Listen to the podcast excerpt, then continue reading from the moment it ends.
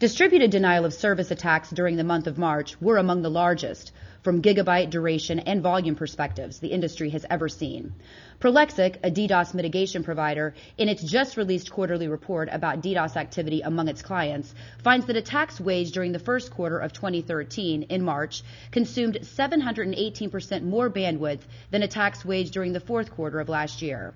Hi, I'm Tracy Kitten with Information Security Media Group, and I'm here today with Scott Hammack, CEO of Prolexic, to shed some light on DDoS attack patterns impacting a number of industries, but primarily banking. Scott, before we get into some of the details of the report that was just released, let's take a step back for a second and just review quickly the types of industries that Prolexic is monitoring. Are you seeing increased activity beyond banking? Yeah, Tracy, we historically have you know, started out in you know online gaming, which was attacked very aggressively more than a decade ago. You know, and as we've evolved over time, you know, the threat landscape has changed as well. You know, nowadays, you know, a lot of the has been focused on the financial institutions, and quite recently, you know, probably in the last six to nine months, we have seen you know massive you know attacks you know launched against financial institutions primarily in the United States but definitely some in Europe as well. Recently got a lot of activity in the Netherlands but financials have definitely been the target in the last probably 6 to 9 months. And then Scott the data that's collected by Prolexic how is it put together and collected? You know we see quite a few attacks and um you know the attacks that come onto our network through our scrubbing centers around the world you know we're constantly monitoring and we um, issue uh, you know individual attack reports as we see different of our customers getting attacked. And then those are archived and then obviously they, they, they go into a, a format that we can then query quite easily and then come up with these reports. And it definitely is showing a trend that is kind of alarming in terms of the size and complexity of these attacks to the point where I think in our report we've even seen one larger since that last report came in. So we've seen a you know, 160 gig gigabits per second attack and 144 million packets per second. So it's definitely the amount of, of data and the complexity of these attacks is enough to overwhelm you know almost anybody's infrastructure.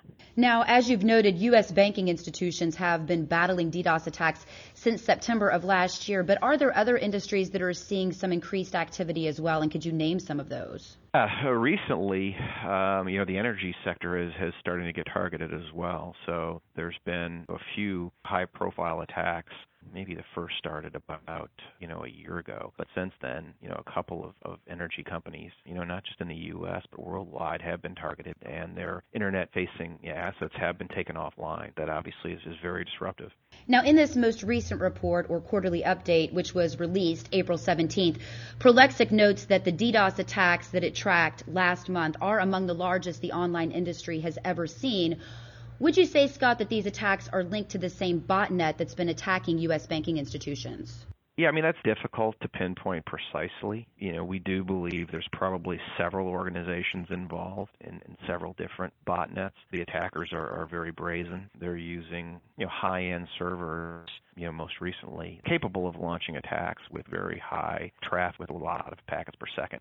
And the thing that the sort of headline number of 160 gig, you know, is a big number. But what's more alarming is a number like 144 million packets per second, because that's just a, a very, very outsized number that you know is capable of taking down, you know, the internet infrastructure, uh, really paralyzing, you know, high-end routers. So there's very, very few pieces of gear that can even begin to handle those types of volume. So when you say that the packets per second is the most alarming, is this more alarming than the duration that we've seen, the increase in the length of some of these attacks?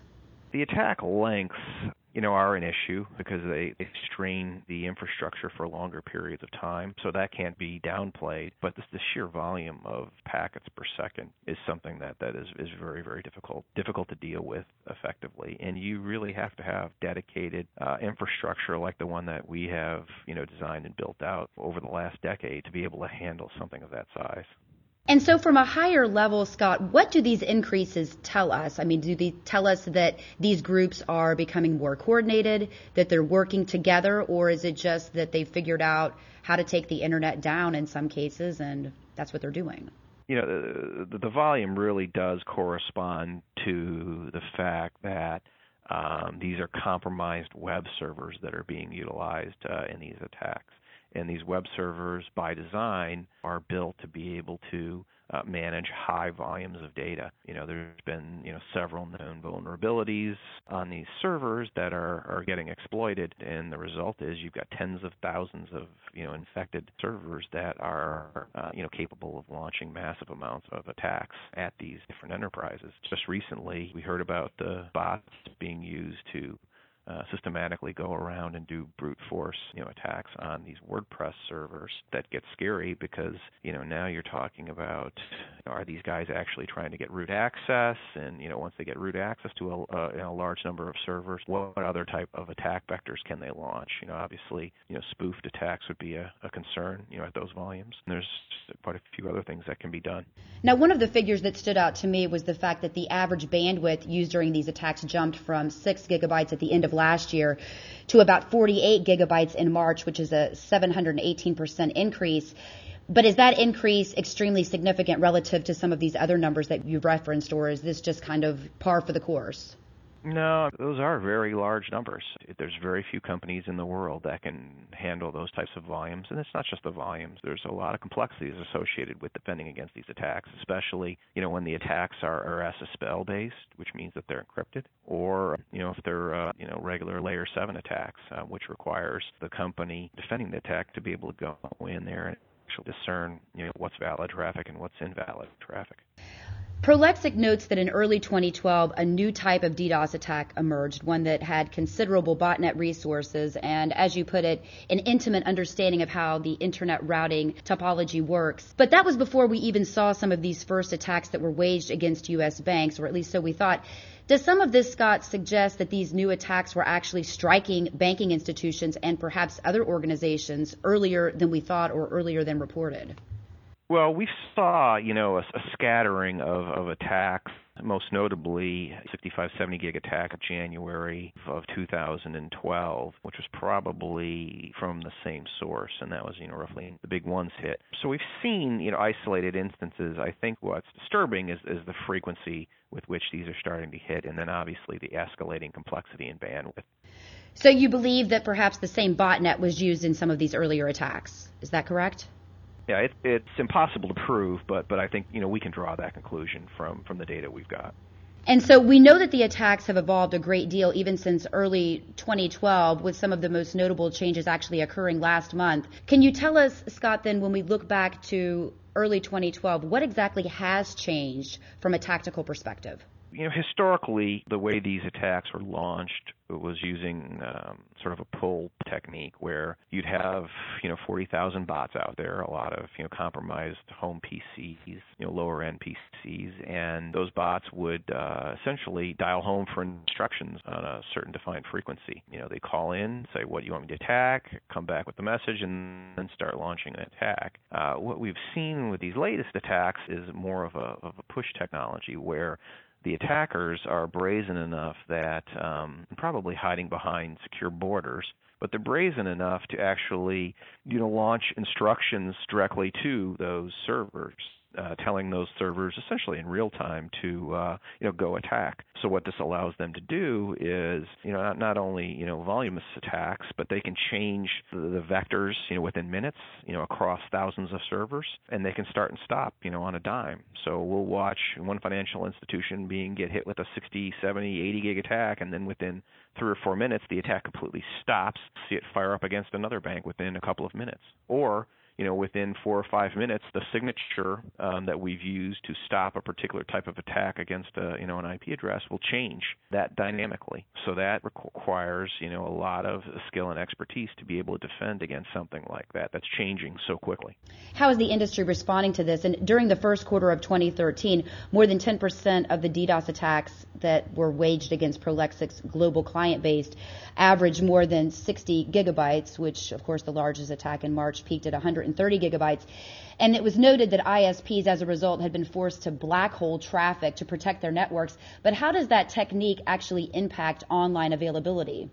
That's not an exact science, and that's something you, you definitely don't want to, to be forced to do essentially what that means is that if I am a uh, retailer or e-tailer in uh, France and uh, I come under attack, you know, I'm going to shut down for instance, or black hole all the traffic coming in from Germany. You know, what does that do? Um, you know, you might not have that many customers in Germany, but it shuts the you know the legitimate ones down as well as the malicious attackers. So that's that's a, a technique uh, as a very very last resort. We have not been in an instance where we have shut out traffic from particular countries per se. Plus, it's dangerous because a lot of the traffic might be spoofed as well, so it might not be a valid IP address that you know the attack is originating from. And that was something else that I picked up from the report. Prolexic notes that most of the attacks have been waged from China, followed by the United States, Germany, and Iran. But how reliable is some of that tracking when we know that ISP addresses can be spoofed? And what does this really tell us from a global perspective, what initiatives should we be spearheading to stop some of these attacks, and can we even really glean a lot from that if ISPs are being spoofed? The data we're using for that particular report is actually validated uh, TCP connection. So those are valid IP addresses. Uh, so any spoofed traffic we don't include in those those country of origin reports. That's pretty much valid. But you know, although we do constantly see you know China at the top of the list. You do see you know attacking traffic from from all over the world. So if you're a, a U.S. financial institution, you know, obviously black holing, uh, you know the U.S. is going to be difficult. A large you know, portion of of the botnet you know is based in the United States as well as Europe, which obviously those two entities are, are pretty well linked, um, and it's difficult to um, you know try to segregate traffic on a on a geolocation basis. Are there initiatives, though, that you know of, Scott, taking place that are helping to address some of this, or is there anything that can be done? The authorities you know, the FBI being the, the primary one in the United States, but but globally the authorities are very very active in, in taking down these infected servers as they hear about them. But this is a problem that you know has been going on for decades, and you know as long as there's computers out there, there's new programs being built, there's mobile devices, uh, you're always going to have uh, you know a portion of the internet that is quote unquote compromised. So it's something you know you've got to deal with, you got to learn to live with, and like anything else, you got to learn to uh, defend against. Now, in talking about some of the defenses, I also noted from this quarterly report the types of attacks that Prolexic has been tracking. So, layer three and layer four infrastructure attacks have been the favored type of attack, and they've accounted for nearly 77% of all the attacks that were recorded by Prolexic during the first quarter of this year. Can you describe these attacks for us, and how do they compare to the layer seven application attacks that you referenced earlier? Yeah, the, the layer three, layer four attacks are, are troubling, and they tend to be the, the very, very high volume. They bring into account the volume component of this, and then the layer seven attacks tend to look like like valid, you know, traffic. So you actually have to get inside the, those transactions and figure out which ones are good and which ones are bad and block just the bad ones and that's really you know the art of an organization like us you know i liken it to kind of uh you know, cutting the uh, the fat away from from the muscle. You know, it's not a perfect science, but it takes uh, you know a very good surgeon to go in there and remove just the fat and not uh, nick any of the muscles. And that's kind of like what we do. And what makes it even more difficult when most recently they're launching massive amounts of, of SSL traffic, and that's you know encrypted traffic that then flows through your service providers um, and it's very difficult to look inside that traffic because a lot of these you know financial institutions, especially the large ones, won't give you the keys to look in those packets. So you have to come up with other clever techniques for blocking that traffic. So the attackers are, are definitely making our job more difficult. It's, it's up to us to try to come up with you know proper defenses you know to keep your customers uh, safe from these guys. Scott, before we close, can you give us just some perspective about the global attacks that you're seeing? Are financial services throughout the world being hit harder? And are there other parts of the world or other organizations that are being targeted as well? You know, we've had a few, you know, high-profile energy instances um, in the U.S. And, and one, you know, pretty major one in Europe within the last year. You know, the message here is that if you're a, you know, global 2000 company or you're a, a company that has heavy dependence on doing business via the internet, you definitely have to have something in place, or you you know put yourself at risk for being down for days. You know, and that can be uh, you know quite a disaster. So the, the thought train that you know I'm never going to get hit, or the hurricane is never going to hit you know New York or New Jersey or you know North Carolina. You know that's the hurricanes have hit in the past, and they will hit again, and you can't always predict where they're going to hit. From the U.S. banking perspective, Scott, what do you think is next? Can we expect these attacks to continue to grow in size and volume? And is this just the new normal? you know, I think as the world becomes more chaotic, which you know I do believe you know it, it will be, uh, there'll be more and more disenfranchised countries or people and um, this is a, a you know a perfect you know weapon if if I use that term uh, that they can utilize in somewhat of a stealth fashion um, to lash out at um, you know people that are their enemies or their perceived enemies. Scott, I'd like to thank you again for your time today. Hey, thanks for having me, Tracy. Again, we've just heard from Scott Hammack of Prolexic. For Information Security Media Group, I'm Tracy Kitten.